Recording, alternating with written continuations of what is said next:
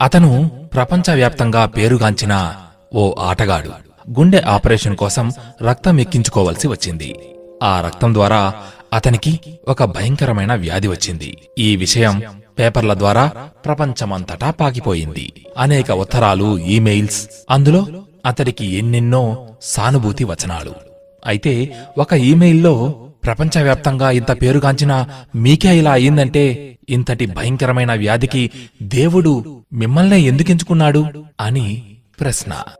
Email చదివిన ఆ ఆటగాడు దానికి సమాధానం ఇలా ఇచ్చాడు. మిత్రమా మీ ఈమెయిల్ నన్ను ఆలోచింపజేసింది. ఐదు కోట్ల మంది పిల్లలు టెన్నిస్ ఆడటం మొదలు పెడితే ఐదు లక్షల మంది మాత్రమే ప్రొఫెషనల్ టెన్నిస్లోకి వచ్చారు. వారిలో యాభై వేల మంది మాత్రమే సర్క్యూట్ దశకు చేరుకున్నారు. వారిలో ఐదు వేల మంది మాత్రమే గ్రాండ్ స్లామ్కి చేరుకోగలిగారు. వారిలో యాభై మంది మాత్రమే వింబుల్డన్కి చేరుకున్నారు. వారిలో నలుగురు మాత్రమే సెమీఫైనల్స్కి వచ్చారు. వారిలో ఇద్దరు మాత్రమే ఫైనల్స్కి వచ్చారు. వారిలో నేను మాత్రమే టైటిల్ని గెలుచుకున్నాను. మిత్రమా అప్పుడు నేను అడిగానా నాకు మాత్రమే ఈ గెలుపును ఎందుకిచ్చావు దేవుడా అని అడగలేదు కదా? మరి బాధను కలిగించినప్పుడు మాత్రం ఎందుకడగాలి? సంతోషం నిన్ను ఆహ్లాదపరుస్తుంది. పరీక్షలు నిన్ను ధైర్యవంతుడిని చేస్తాయి. బాధలు నిన్ను మానవుడిని చేస్తాయి. ఓటమి నీకు వినయాన్ని నేర్పుతుంది. విజయం నిన్ను ఆనందింపజేస్తుంది. నమ్మకం నిన్ను నడిపిస్తుంది. మిత్రమా నీ జీవితం నీకు ఆనందం కలిగించకపోవచ్చు. కానీ నీలా జీవించాలని కలలు కనేవాళ్ళు ఎందరో ఉంటారు.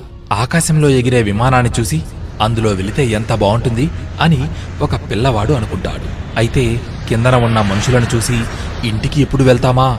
అని ఆ విమానాన్ని నడిపే వ్యక్తి అనుకుంటాడు. అదే జీవితం. డబ్బే ఆనందం అనుకుంటే డబ్బు ఉన్న ఆసాములు అందరూ రోడ్ల మీద డ్యాన్సులు చేస్తూ కనిపించాలి. కానీ రోడ్డు మీద నిక్కర లేకుండా ఉండే పిల్లలు హాయిగా ఆనందంగా ఆడుకుంటూ కనిపిస్తారు. అధికారమే భద్రత అనుకుంటే విఐపీలు అందరూ ఎటువంటి రక్షణ లేకుండా తిరగాలి. కానీ అలా జరగడం లేదు. సింపుల్గా ఉండే వాళ్ళే హాయిగా తిరుగుతున్నారు.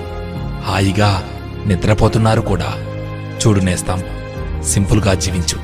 వినమ్రతతో మెలుగు మనసారా ప్రేమించు తృప్తిగా ఉండు. అదే జీవితం అద్భుతమైన జీవితం. ఒక జంట ఓడలో ప్రయాణిస్తూ ఉంది. ఉన్నట్టుండి ఓడ మునిగిపోబోతోంది. అందరూ లైఫ్ బోట్లోకి వెళ్తున్నారు. ఆ లైఫ్ బోట్లో ఇంకా ఒక్కరికే స్థానం ఉంది. అయితే జంట మాత్రమే ఇంకా ఓడలో మిగిలి ఉంది. భార్య భర్త. ఎవరో ఒక్కరే ఆ లైఫ్ బోట్లోకి వెళ్ళగలరు. ఇద్దరూ ఆలోచిస్తూ ఉన్నారు. ఒకరి ముఖం ఒకరు చూసుకున్నారు. ఉన్నట్టుండి భర్త భార్యను మునిగిపోతున్న ఓడలోనే వదిలేసి తాను మాత్రం ఆ లైఫ్ బోట్లోకి దూకేశాడు. వెనక నుంచి భార్య అరుస్తూ అతనికి ఏదో చెబుతూ ఉంది. ఇలా తాను చెబుతున్న ఆ కథను మధ్యలో ఆపేసిన ఆ ఉపాధ్యాయురాలు పిల్లలు ఆవిడ తన భర్తతో ఏమనంటుంది? ఎవరైనా చెప్పగలరా? అని ప్రశ్నించింది. ఆ పిల్లలందరూ ఒక్కసారిగా ఇంత మోసమా? నిన్ను గుడ్డిగా నమ్మాను అని ఉండొచ్చు టీచర్ అన్నారు. అయితే ఒక బాబు మాత్రం మౌనంగా కూర్చొని ఉన్నాడు. టీచర్ ఆ బాబును అడిగింది నువ్వేం చెప్తావు అని ఆ బాబు చెప్పాడు మన బిడ్డను జాగ్రత్తగా చూసుకోండి. అని చెప్పి ఉంటుంది. అన్నాడు. టీచర్ కళ్ళలో ఆశ్చర్యం. నీకు ఈ కథ ముందే తెలుసా? అని అడిగింది. బాబు తల అడ్డంగా ఊపుతూ లేదు నాకు ఈ కథ తెలియదు కానీ మా అమ్మ జబ్బుతో చనిపోతూ మా నాన్నకు అదే చెప్పింది. మన బాబు జాగ్రత్త అని అన్నాడు. ఈసారి టీచర్ కళ్ళలో నీళ్ళు తిరిగాయి. ఈ కథలో భార్య కూడా తన భర్తతో ఇదే చెప్పింది. నీ సమాధానం సరైంది అని చెప్పింది టీచర్. ఇక కథ విషయానికి వస్తే భర్త ఇంటికి చేరి తన కూతురిని కంటికి రెప్పలా కాపాడుతూ బాగా చదివించి పెళ్ళి చేసి మంచి జీవితాన్ని కూతురికి అందించి ఓ రోజు కన్ను మూశాడు. తండ్రికి సంబంధించిన వస్తువులన్నీ ఓ చోట చేర్చి పక్కన పెట్టేయాలని చనిపోయిన తన తండ్రి వస్తువులను కూతురు సర్దుతున్న సందర్భం అది. అందులో తండ్రి రాసుకున్న డైరీ కనబడింది. అందులో ఆయన తన భార్యకు చెప్పుకుంటున్నట్టు ఇలా రాసుకున్నాడు. నీతో పాటే ఓడలో ఉండి మునిగిపోయి నీళ్ళ కిందే నీతోనే ఎప్పటికీ ఉండిపోవాలి అనిపించింది. కాని మన అమ్మాయిని ఎవరు చూసుకుంటారు? నిన్ను బతికిద్దామనుకుంటే నీకున్న ప్రాణాంతక జబ్బు చివరి దశలో ఉంది. ఎలానూ నువ్వు మరణమంచులో ఉన్నావు. మరి మనమ్మాయికి ఎవరితోడు అందుకే ఎక్కువ ఆలోచిస్తే బలహీన పడిపోతానేమోనని వెంటనే లైఫ్ బోట్లోకి దూకేశాను. మనసులో ఎంత ఏడ్చుకున్నానో నీకు తప్ప ఇంకెవరికి అర్థమవుతుంది అని డైరీలో భార్యకు చెప్పుకున్నాడు.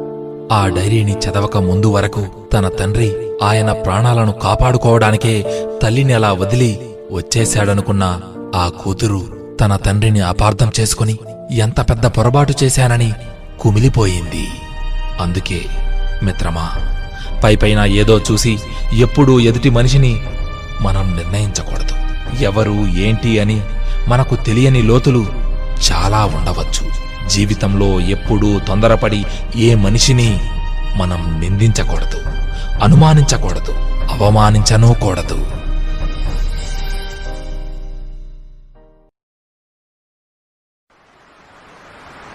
ఒక జంట ఓడలో ప్రయాణిస్తూ ఉంది. ఉన్నట్టుండి ఓడ మునిగిపోబోతోంది. అందరూ లైఫ్ బోట్లోకి వెళ్తున్నారు. ఆ లైఫ్ బోట్లో ఇంకా ఒక్కరికే స్థానం ఉంది. అయితే జంట మాత్రమే ఇంకా ఓడలో మిగిలి ఉంది. భార్య భర్త. ఎవరో ఒక్కరే ఆ లైఫ్ బోట్లోకి వెళ్ళగలరు. ఇద్దరూ ఆలోచిస్తూ ఉన్నారు.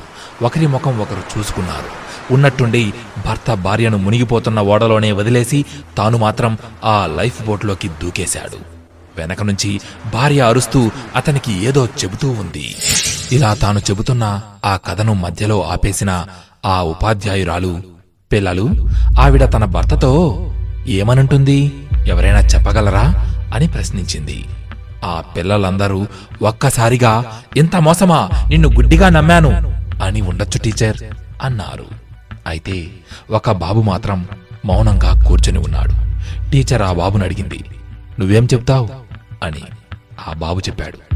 మన బిడ్డను జాగ్రత్తగా చూసుకోండి అని చెప్పి ఉంటుంది అన్నాడు. టీచర్ కళ్ళలో ఆశ్చర్యం. నీకు ఈ కథ ముందే తెలుసా? అని అడిగింది.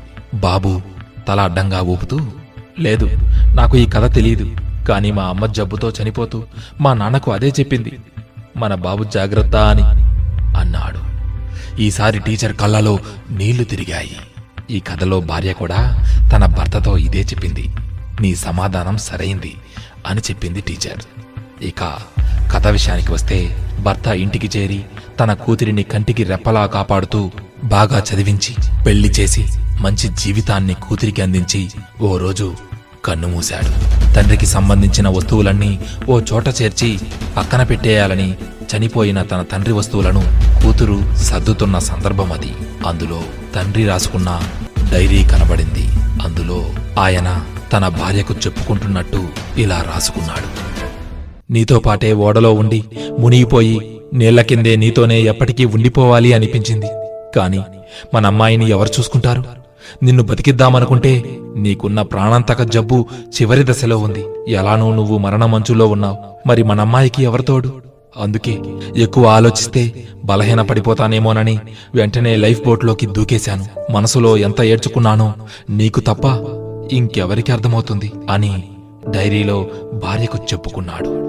ఆ డైరీని చదవక ముందు వరకు తన తండ్రి ఆయన ప్రాణాలను కాపాడుకోవడానికే తల్లిని అలా వదిలి వచ్చేశాడనుకున్న ఆ కూతురు తన తండ్రిని అపార్థం చేసుకుని ఎంత పెద్ద పొరపాటు చేశానని కుమిలిపోయింది.